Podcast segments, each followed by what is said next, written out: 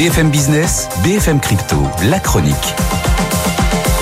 C'est un peu les vases communicants en ce moment. Hein. Quand la bourse fléchit légèrement, bah, les cryptos, elles remontent, du coup.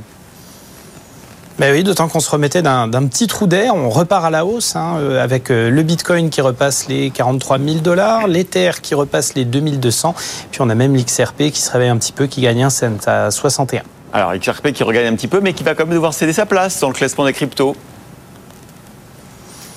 Oui, c'est le Solana qui lui passe devant. Solana qui devient la cinquième capitalisation mondiale à 35 milliards de dollars contre 33 pour l'XRP, effectivement, euh, qui fait plus grand-chose depuis quelques mois. Solana, c'est l'une des superstars de l'année, sinon la superstar.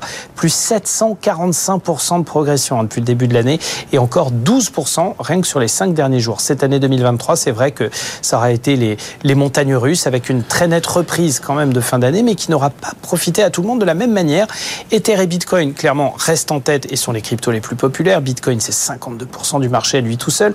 Mais 2023, c'est aussi, surtout, l'année des altcoins, hein, des monnaies alternatives. Et puis aussi celle de la renaissance des stablecoins, ces fameuses monnaies stables, pas si stables que ça après l'explosion euh, de Terra Luna l'année dernière, on s'en souvient, mais tout de même, la troisième plus grosse capitalisation du classement, c'est l'USDT de Tether.